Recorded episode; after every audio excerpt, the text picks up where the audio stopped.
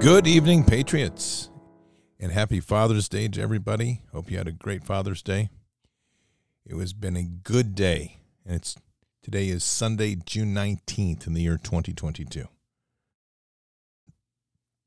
Fathers are an important and critical part, actually, of our entire world, and too many families are divided without fathers these days. So if you're a father, no matter where you are, God bless you.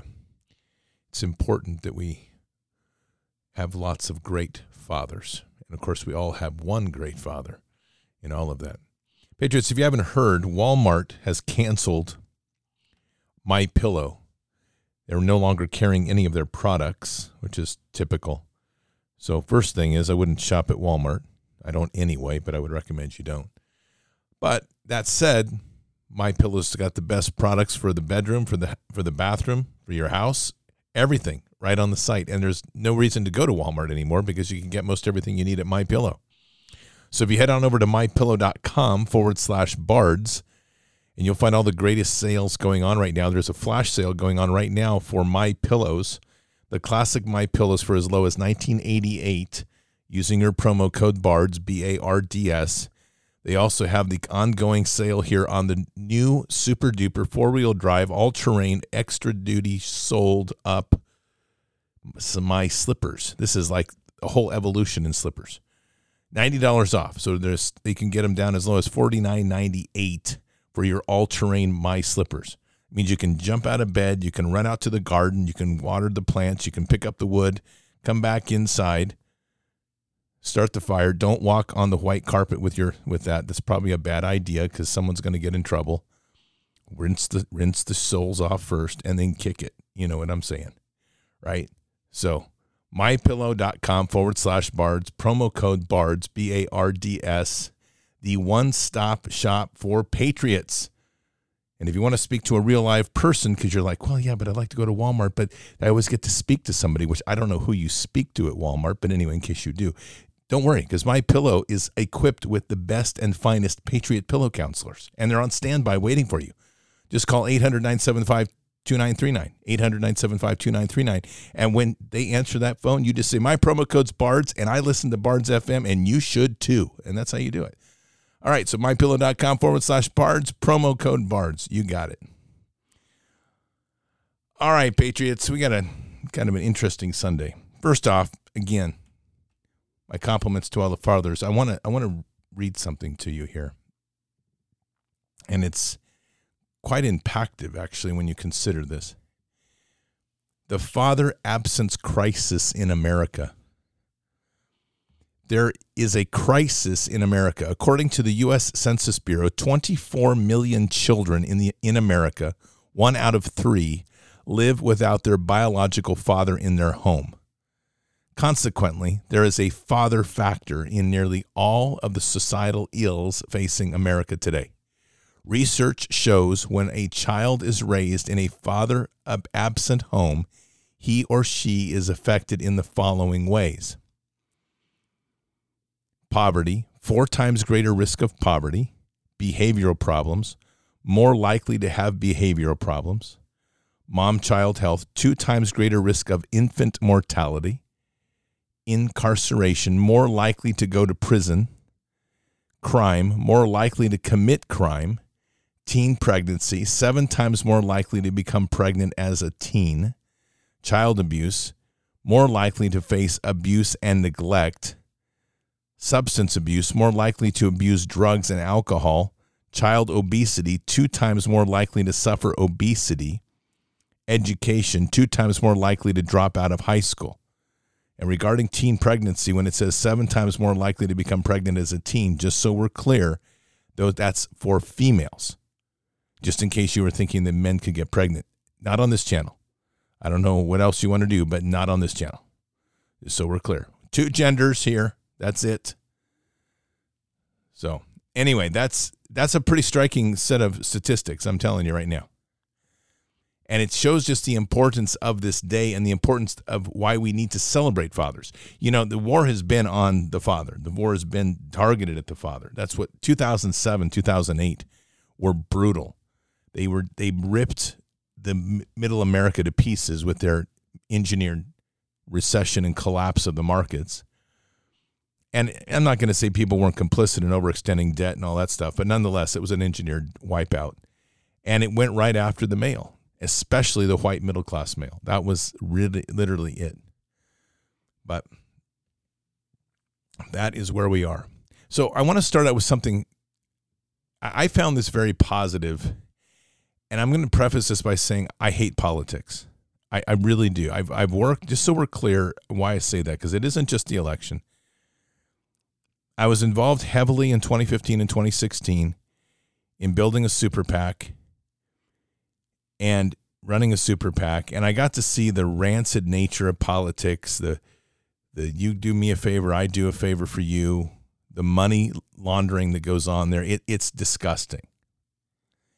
And now we're into this political space where suddenly we're supposed to vote for somebody and it's all going to change. And there is going to be a change in direction. I mean, there's no question about it that the attitude in this country is pivoting, and people are going to vote away from the Democrat Party, but you're still going to see big rigged elections because nothing has systemically changed. But I wanted to play this 2-minute piece, and I'm really very honest. It moved me because I'd forgotten this piece. I've heard it before. This is a piece with Donald Trump. This is a piece when he was at his Trump Tower.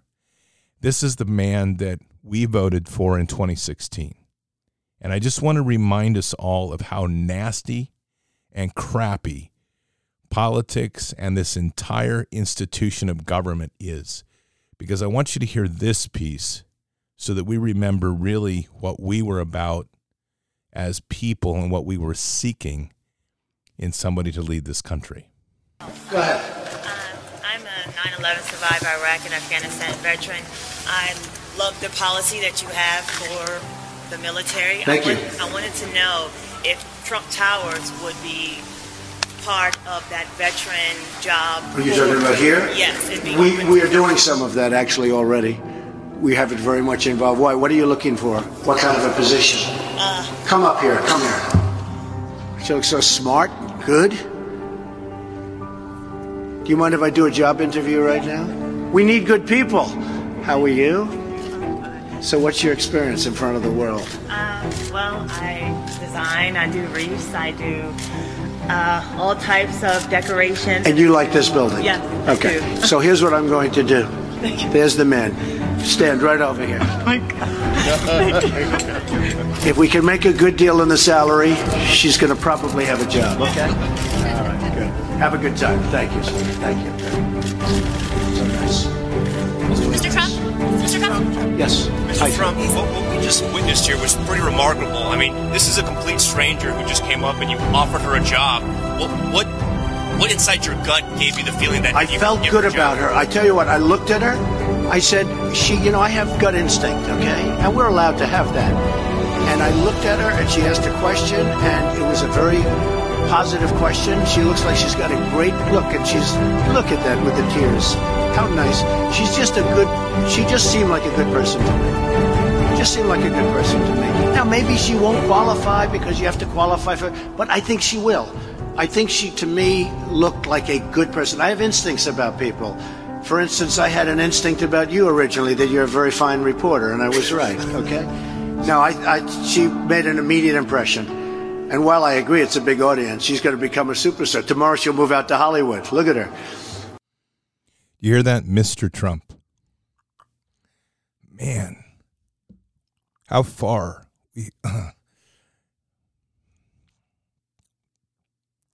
How far we have fallen as a nation, engineered by people, in particular the press, to divide us, to destroy us. How far we have fallen. A fake pandemic that divided us right down the middle, and sadly it has, because too many people fell to it. And we are fighting in the process of this fight. We are pitted against each other. We really have no choice because we're fighting for the survival of humanity, and we have a good chunk of humanity saying, I want to die, literally. But I just wanted to play that because for all the garbage that has followed, the Ukraine nastiness, the COVID nastiness, the impeachment nastiness, the impossible position that at one point President Trump was in. I don't know where he is today, and I'm not speaking to that, but that impossible position when half of your own base says, I want a vaccine or I'm not going to survive this nothing burger.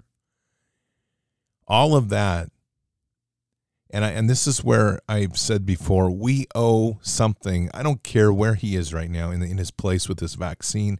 We're not in politics at this moment. We as a nation owe him something, and that's a prayer, to pray for him and to pray that God guides him. And that's that simple. We are in the midst, the worst possible time ever of this fight, of this storm. It is an engineered fight to tear us down, to break our families. And on this day of Father's Day, the end of Father's Day, and with all these statistics of broken families, we have to heal. Look, I don't, Trump's not perfect. And I've said many times, what's followed, there are some things that need accountability. But that person was who I voted for in 2016. Because there was that person who really, really cared about people.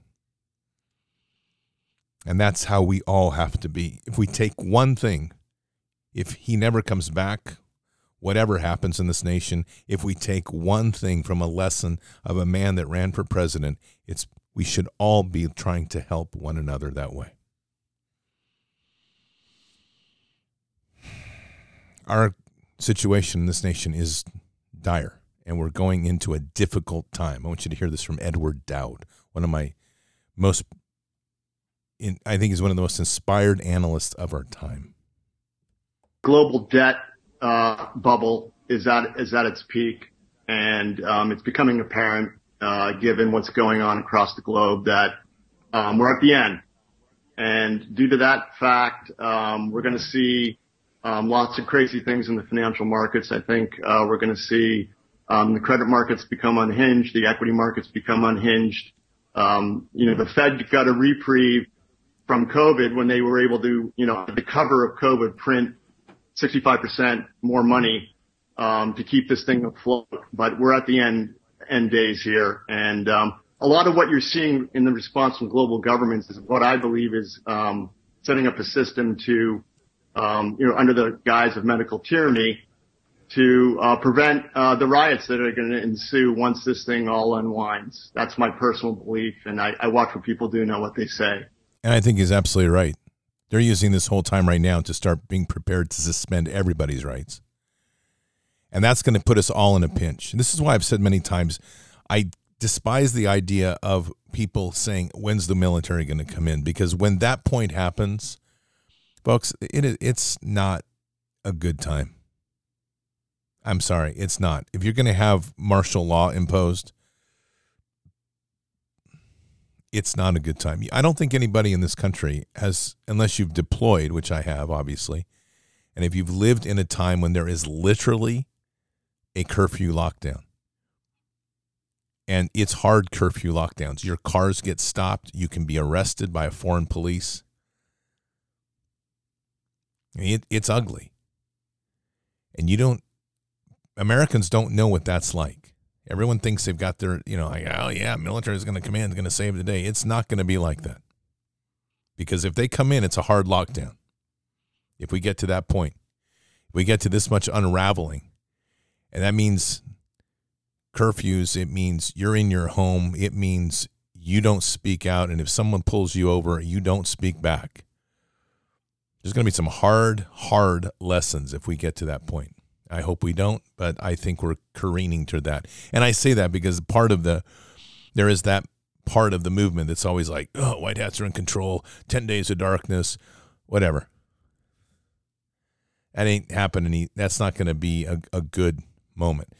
Now, there are some interesting changes happening, and this was a big one. My position, I'm going to I probably have mellowed a little bit, and I have mellowed a little bit towards the vote coming in the fall, primarily because I've just kind of shrugged my shoulders and said, the vote costs nothing, so vote. That's the first statement. It's really where I've dug in at is the expectations. I just don't have high expectations at the votes other than creating the illusion of a red wave. As I've told you, we're not getting to the systemic problem with a vote. And I think what frustrates me as well with the vote coming up is that we literally have to spend a year coaxing people to get them excited about voting. That's the part that drives me crazy. It's like, just vote. Try that one. Just vote and then get busy with other things. But the problem is people are fixated on the vote. And in doing so, we're leaving ourselves highly vulnerable to what is coming. Now, I'm going to play a piece here. It's 46 seconds. I'm saying this up front. This is a parental warning because I know some people listen to this show in the morning.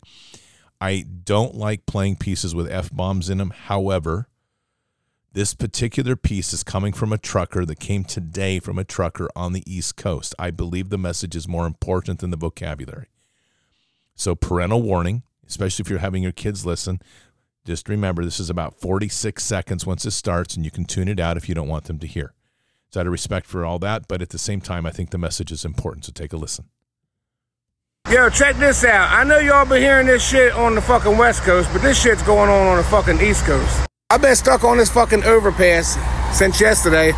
Fucking Love's over there out of fuel. Pilot over here out of fuel. All these fucking trucks here waiting. Nobody can get fuel. This guy's out of fuel. These guys are lucky they got some fuel.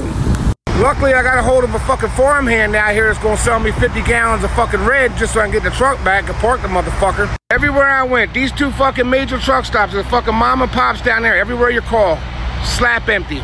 So I'm lucky, I don't run DEF, but they don't have any fucking diesel exhaust fluid. They don't even have fucking engine oil in here. It's gonna get a lot worse. Y'all better be prepared. Fuck you, man. You better be prepared. And that's why I say this obsession about politics. You know, we have we look at what happens, and I'm going back to the first piece we played tonight. All right, so that's President, that was Mr. Trump. And now as President Trump, it's just, I mean, this is just rancidville. That man has gone through 4 years, 5 years of vitriol hell, actually 2 more years on top of that, so almost 6.5 years of vitriol hell. And he has had to make some impossible decisions. We need answers on things because even us as the base need answers on things. And there is accountability on all of this because we've all arrived at this massive awakening.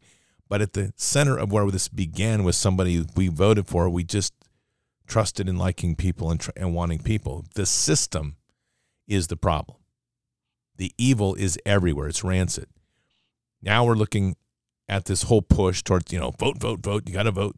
And we're doing that starting in January this year. And I literally have been shaking my head. I'm like, okay, I cannot believe we're going to spend a whole year, everybody focused on rallies and votes. And right now, truckers can't get fuel. That should send the red alarm fires across everywhere. There shouldn't be another discussion about candidates right now. Because when truckers are on the side of the road and they can't get fuel from Love's or the other truck stops, and these are massive chains, and they are out of diesel, and they are out of DEF,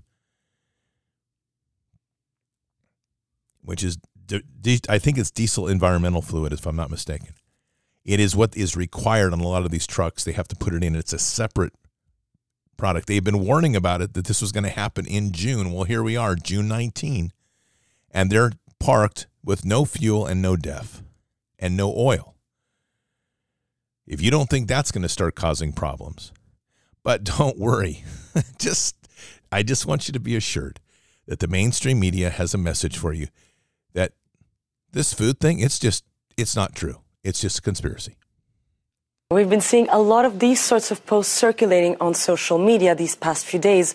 In it, they claim that has been an increase in fires at food processing plants in the U.S. in order to starve the population. And even politicians have gotten involved, such as Republican Congresswoman Marjorie Taylor Greene, that insinuated on Twitter that maybe these fires were not accidental after all. And on Facebook, we've been seeing these sorts of posts, even suggesting that Bill Gates is behind all of this. Now, here in the Cube, we have fact-checked these claims, and we have found no evidence that suggests that these fires were premeditated in order to create some sort of national food shortage. And as you... There you go. Nothing to do with it, because they said it doesn't exist. Just remember that. They just told you it's not true, so please believe it. See, that's just nonsense. I mean, and those people that are following that, it's such a sad statement to me, because God has given us all such an amazing intellect, such an amazing soul to question, to explore, to seek out truth.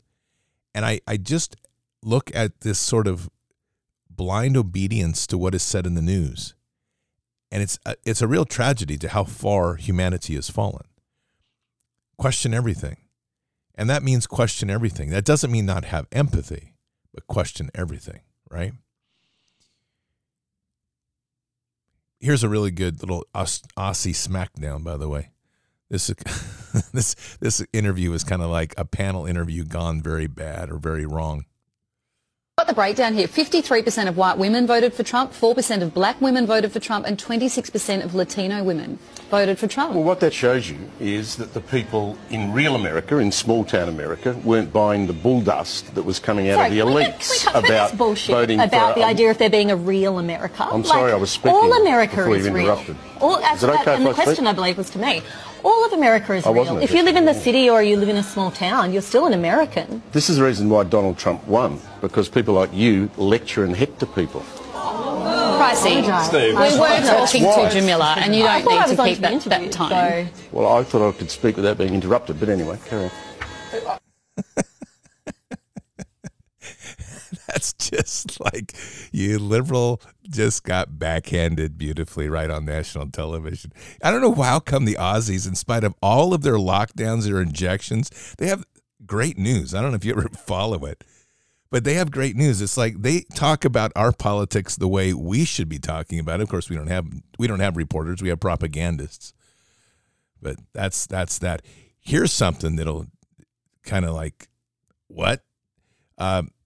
I think we're heading into some pretty crazy times. This is almost like soft disclosure of what's already happened by preparing you or making you hear what they might allow.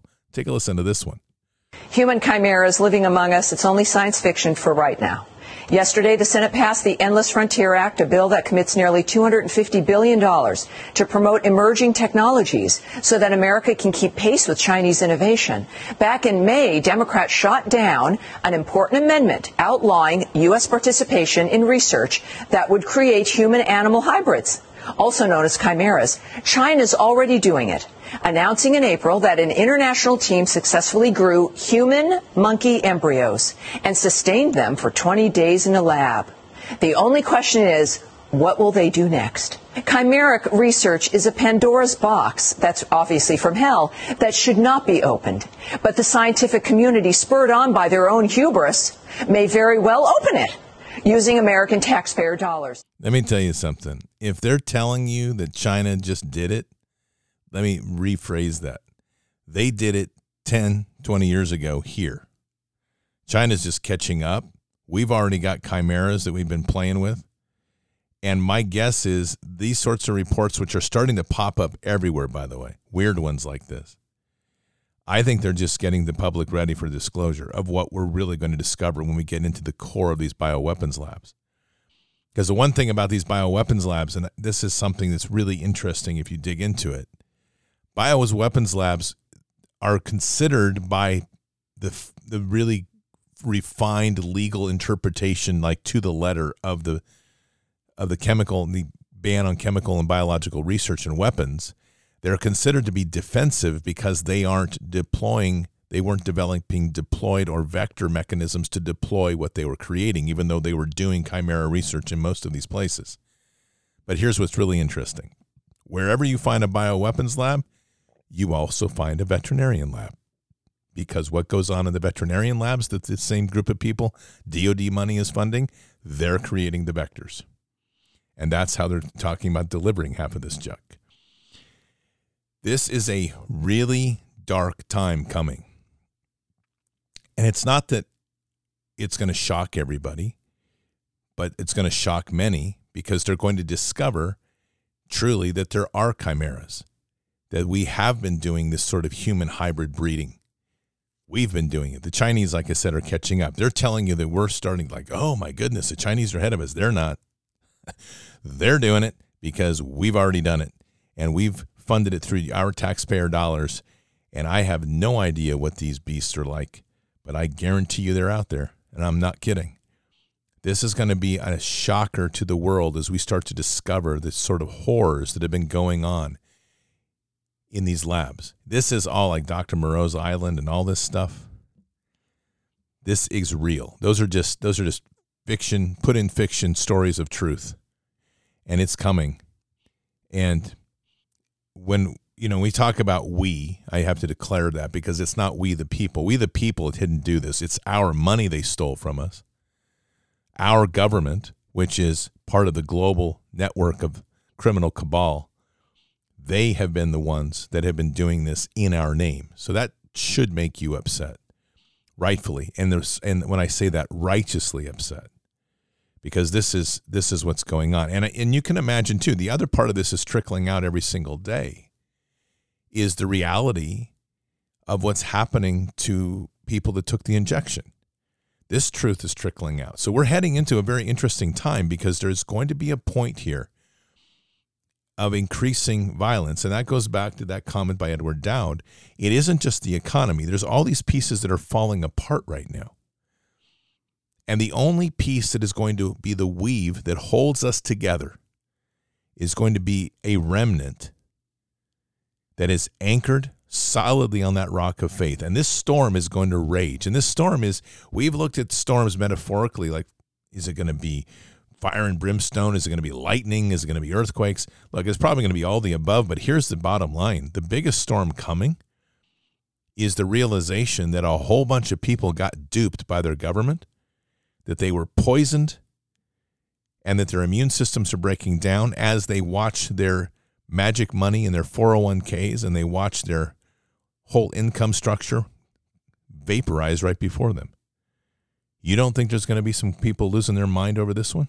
I'm telling you, this is where we have been through a process, depending on when you started the walk in opening your eyes, and hopefully part of that, hopefully most of that walk was with God. And if not, no matter where you are, that acceptance of Christ along the way solidified and strengthens that walk, right? But you can imagine all these people out here. And just imagine, I'll tell you, there's two groups of people that are going to be wigged out. There's going to be the extremists of your progressive left that are just literally worshiping the state, that are going to find out that the state screwed them and that they're all living on a time clock and are eventually going to die in about 5 years. That's going to be a nice one because the income part isn't going to affect them so much since they already live off of different sources of income that like Soros money or welfare checks or something like that. Then there's going to be another group. And this group is going to be the Christian group. And they are going to have to confront the reality that not only did their government dupe them, but their pastor duped them. Think about that one for a minute, because that's the one. That's the one that is literally going to shake up everything. And when they do, they aren't going to know which way to turn. I want to play something for you here. It's 4 minutes and 49 seconds, and this is a real eye-opener in regards to the churches, because I'll tell you right now, we have taken for granted our pulpit, but there's a pretty dark history that exists within the pulpit. Here we go. I think a lot of Christians need to understand the heritage of the United States. Now, the actual representative government that founded America comes out of Mosaic law. When Moses was leading the people out of Egypt, he was constantly besieged by complaints and people coming to him, driving him crazy. So he said, "Go amongst you and choose representatives," which they did, which cut down Moses' workload quite considerably. And then when the United States was founded, it was founded on the concept that human rights came directly from God, to the people, who could then choose representatives to form a government which would protect those rights. So do you think such a system might have enemies? Do you think all the tyrants of the world might be very upset at a system whereby the rights came from God and bypassed the rulers and went straight to the people? Even before the Bolshevik Revolution, American communists and socialists were plotting to bring this country down. And one of the very first communist fronts formed in America, the Methodist Federation for Socialist Action, was formed by Professor Harry Ward from Union Theological Seminary, and he spread communist doctrines right through the Protestant churches in America. Now, the enemies of America understood that America was a very strong country and that the churches were the backbone of America. So how are you going to destroy America? You have to do it from the inside, and you have to get inside the churches. I had a friend, he was a communist investigator. He was a former Communist Party member, Herb Romerstein. He said the softest touches, the easiest people to manipulate by the Communist Party were Protestant pastors, because they were primed for it.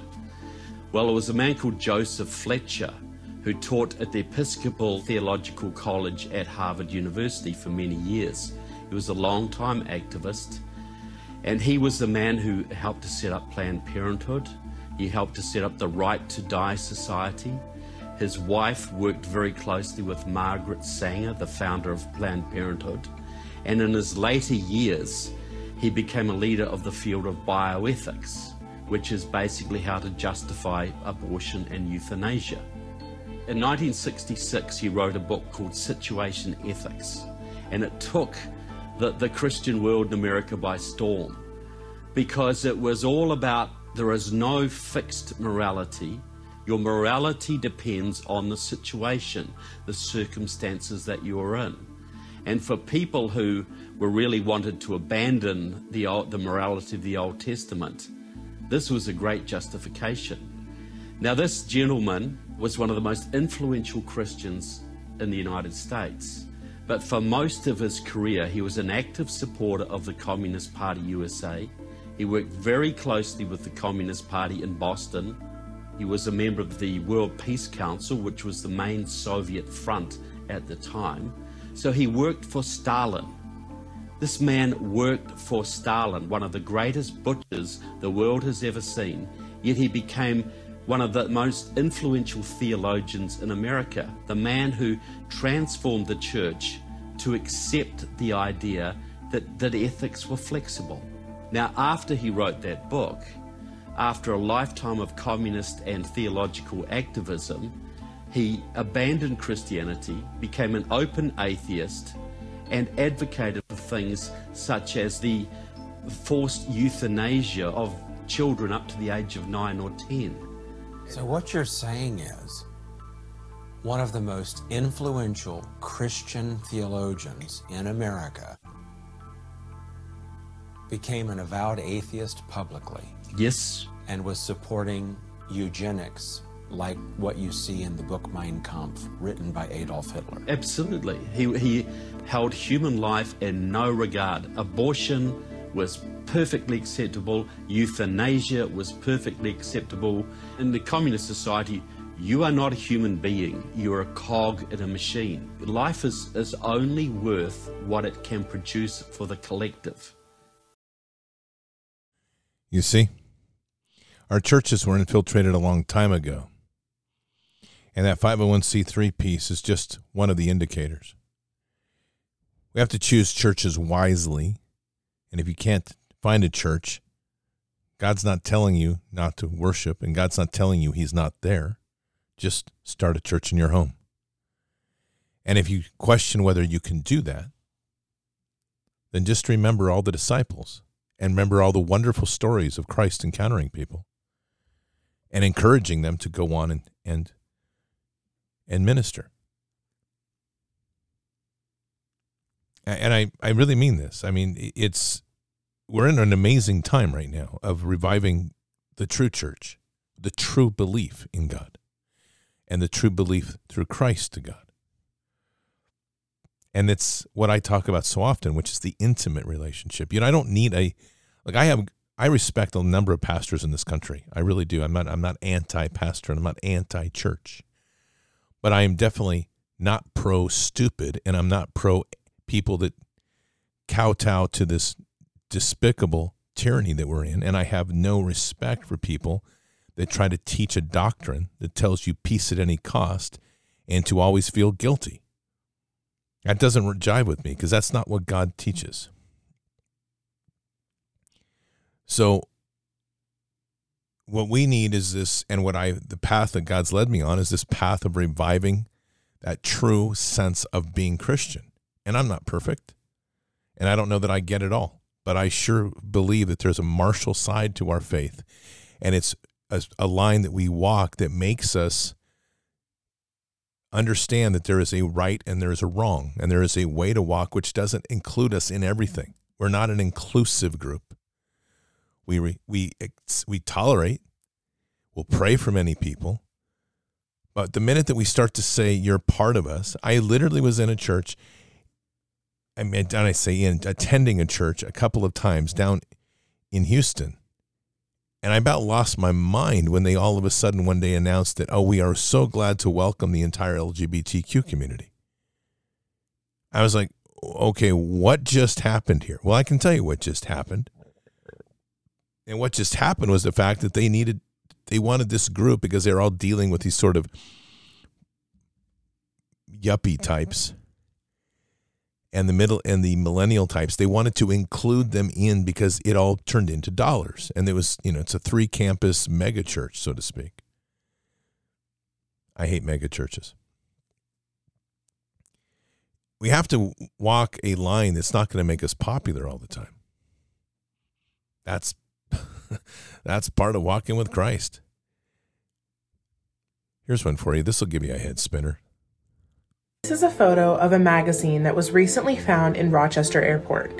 New York Magazine had the audacity to make a handbook on how to kill your preborn child. As if the cover wasn't bad enough, the inside is what made me sick to my stomach. This magazine is recommending facilities that commit abortions in the second and third trimesters. And worst of all, they are recommending Washington Surgi Clinic, the abortion mill where the 5 had their lives stolen from them by Dr. Cesare Santangelo. If you don't know about the 5 or Justice for the 5 babies were discovered outside the clinic in a waste facility box. They looked to be around 20 to 40 weeks gestation, and some of them old enough to live outside the womb. One of the babies, which pro-life activists named Harriet, seemed to be a victim of partial birth abortion, which is illegal. These babies deserve justice, and Santangelo deserves to pay for his crimes, not be recommended as a resource for pregnant women. That's incredible. And they did literally turn their entire magazine into a handbook for people on how to get an abortion. Here's where I think we come to on all of this. It's a positive, but it's equally one of sadness and pain. The positive is that this enemy is obviously on the ropes. Anytime a tyranny begins to go after children, preborns, accelerate up like vaccines, which would be a version of execution and genocide of the youth, ramping up on every single angle of propaganda, false flags to scare people. We're seeing an elite guard, an old guard, that is losing and dying. The sad part is that they're not done yet, and that they're going through what every tyranny does in the end. They're going through scorched earth. If there's one lesson that we learned from the Nazis in Germany in the final days, it was young boys, 10 years old, 12 years old, 8 years old, 15 years old, that were being conscripted to carry guns and fight against the Russians, and they were getting killed. That version of conscription now is that they're trying to hold hostage whole cultural sections of societies that they know that they control through information and propaganda. And they're doing everything they can to continue to fan those flames of fear and entice those to continue to take more shots. But apparently God knows this. And I was giving this a lot of thought today and yesterday as well, because this is what struck me. I said, you know, it's pretty amazing. Why are they suddenly attacking all of the children? So there is the scorched earth part. But what that also tells me is God is sending an army, and his army is coming to join those that are already here. This isn't just a one-trick pony. The reinforcements are being born. That means the future is going to carry on this fight. It means it's a long fight, but they're fearful of it, and they know they can't stop it. They're going after the children because they know that what's coming is as fearless as us and hopefully more. That should give us all good heart. It should also give us greater resolve to fight for the children. That's God's reinforcements. And we owe those newborns, we owe those unborns, every bit of fight we can give them to ensure that they have a solid foot on the rock of faith as they enter into this world. Church has got to stand up and lead. Pastors can no longer hide behind this whole thing if they don't do politics. They have to remember in the gospel, the last obstacle to crucify Christ was a governor. And they have to remember that they have to be in that ecclesia. They have to be out there in the political realm. They have to make their voices heard, because much of the damage that is being done to our children, to our society, is being done by wicked people who despise the gospel of Jesus Christ. And if they want to stand up for their religious liberty and for the things that made this nation great, they're going to have to come out of shadows and, again, not hide down in the foxhole, come up out of the foxhole and fight. That's exactly right.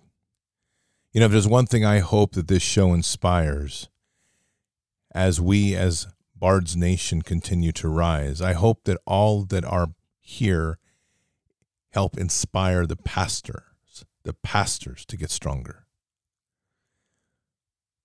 I don't care where they are. What I know is where we need them.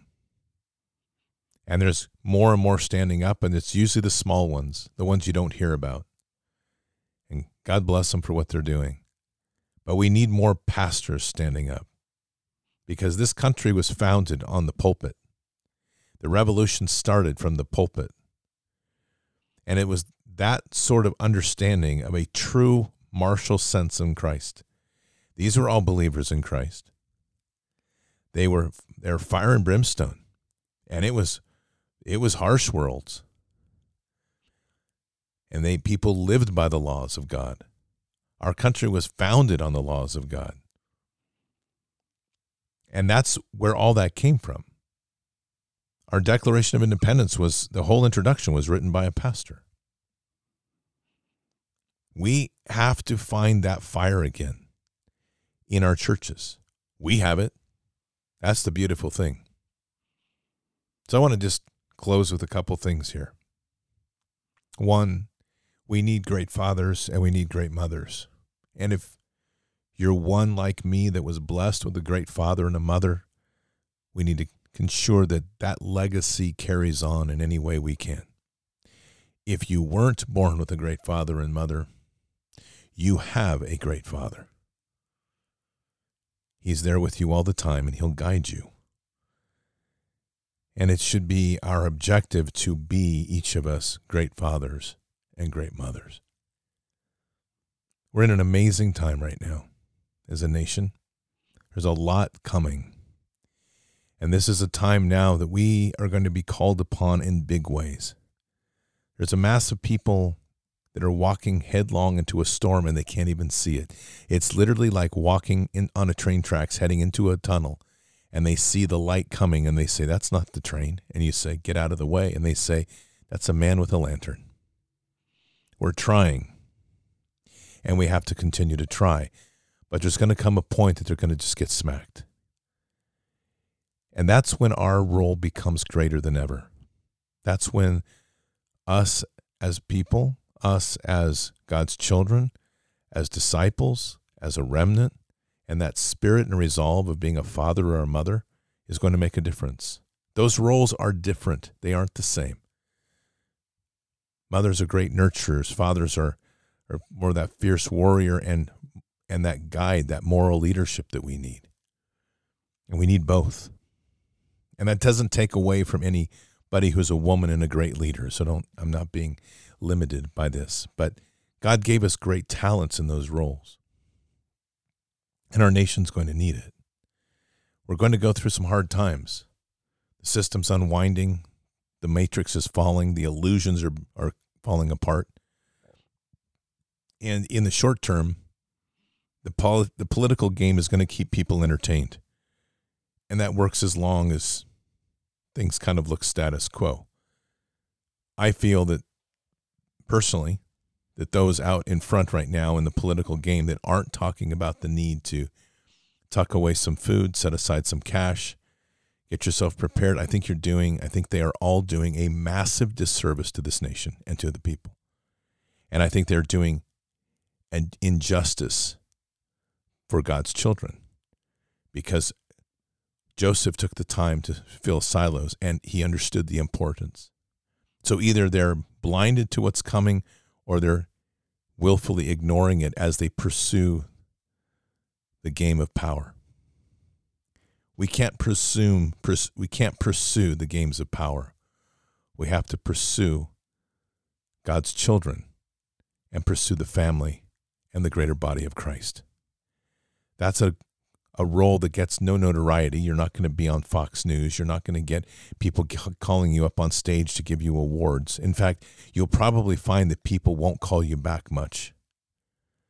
You'll probably find that people won't talk to you as much the farther you go into this. And consider that a badge of honor. So as a final words, I just want to thank every single one of you. This channel, this last night in fact, crossed 27 million downloads and 1,500 episodes. And every bit of that we've shared, all of us. It's God's hand, it's our walk, and it's the greatest walk I've ever made with people that I've come to know and appreciate and love dearly.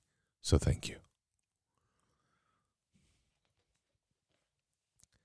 Let's pray. Father, we come to you tonight just very humbled. A nation that has truly been ravaged by politics, and it's been ravaged by just the evil ways of influence and media and information and all those deceptive tricks to divide us. We started this evening, Lord, with just a simple reminder of Mr. Trump.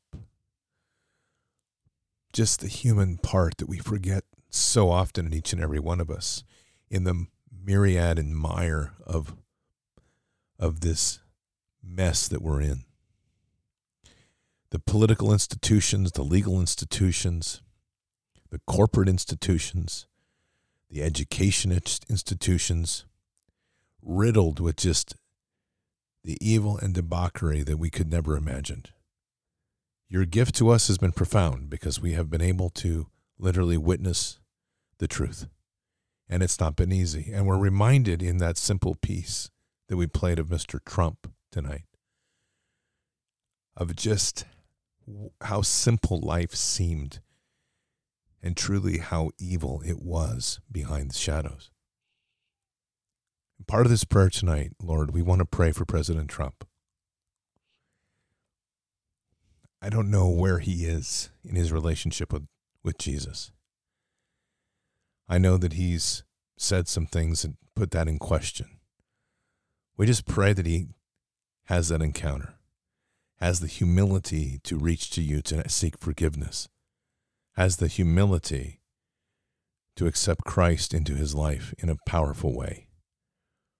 Not play games with religion, not play games with evangelists or whatever, but to have a moment in his life that we truly pray for that will be unmistakable, an encounter and a confrontation with our Lord and Savior Jesus, to literally let him meet the profound greatness of Christ, to humble him before Christ, and to give him truly that life-changing moment that we've all experienced, the acceptance of Jesus and the transformation of who we are. And Lord, we take that same prayer for our nation. There are many that are wandering tonight. And in the context of President Trump, we need a president that will humble himself before you, that will humble himself before Jesus.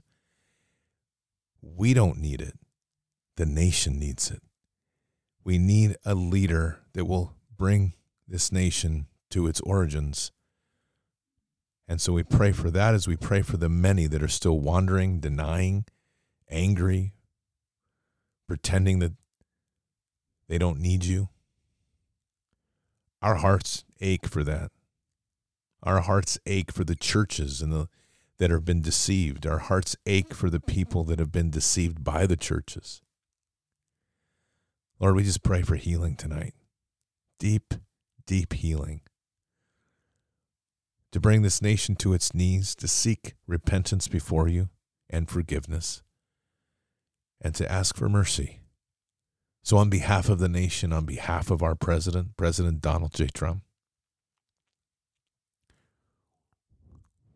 we seek repentance, forgiveness, and mercy for this nation. And we say these things in Christ Jesus' name. Amen.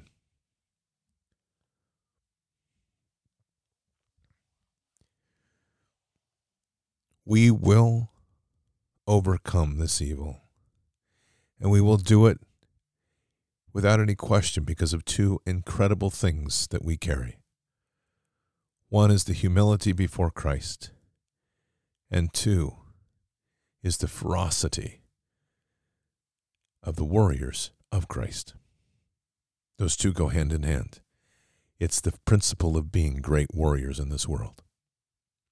Patriots, keep your head up and your eyes forward. Never bow to evil, never relent, always press into the fight. We need a lot of prayers for this nation, so let us keep praying and keeping that focus, especially for President Trump. God is with us. He will never forsake us, and in the end, God will always win. But we are here in this time, in this place, for just such a time as this. We're at war. And so because we're at war, we must walk boldly and fearlessly with Christ. We must occupy the land, expand the kingdom, mission forward.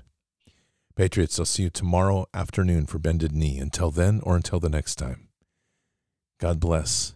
Thank you. Good night. And out for now. All this time we had to prove that we could stand here too. All the nights spent pushing through, fight for all we had to lose. Reaching out for something to pull us up to level ground. Oh, I can see it now, I can see it now. We're on the edge of a moment, but not a viaduct. Now we're diving in, the light up ahead, we're running to it. We're on the edge, now we're diving in. Stay a while and you'll see that every broken dream fits.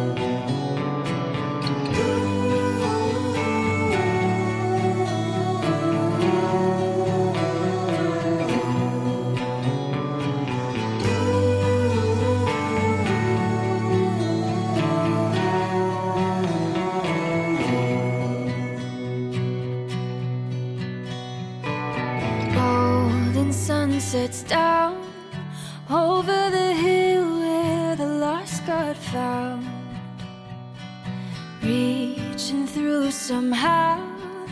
Oh, you're an island when the world is too loud. When the seasons change, I know the space between us will stay the same.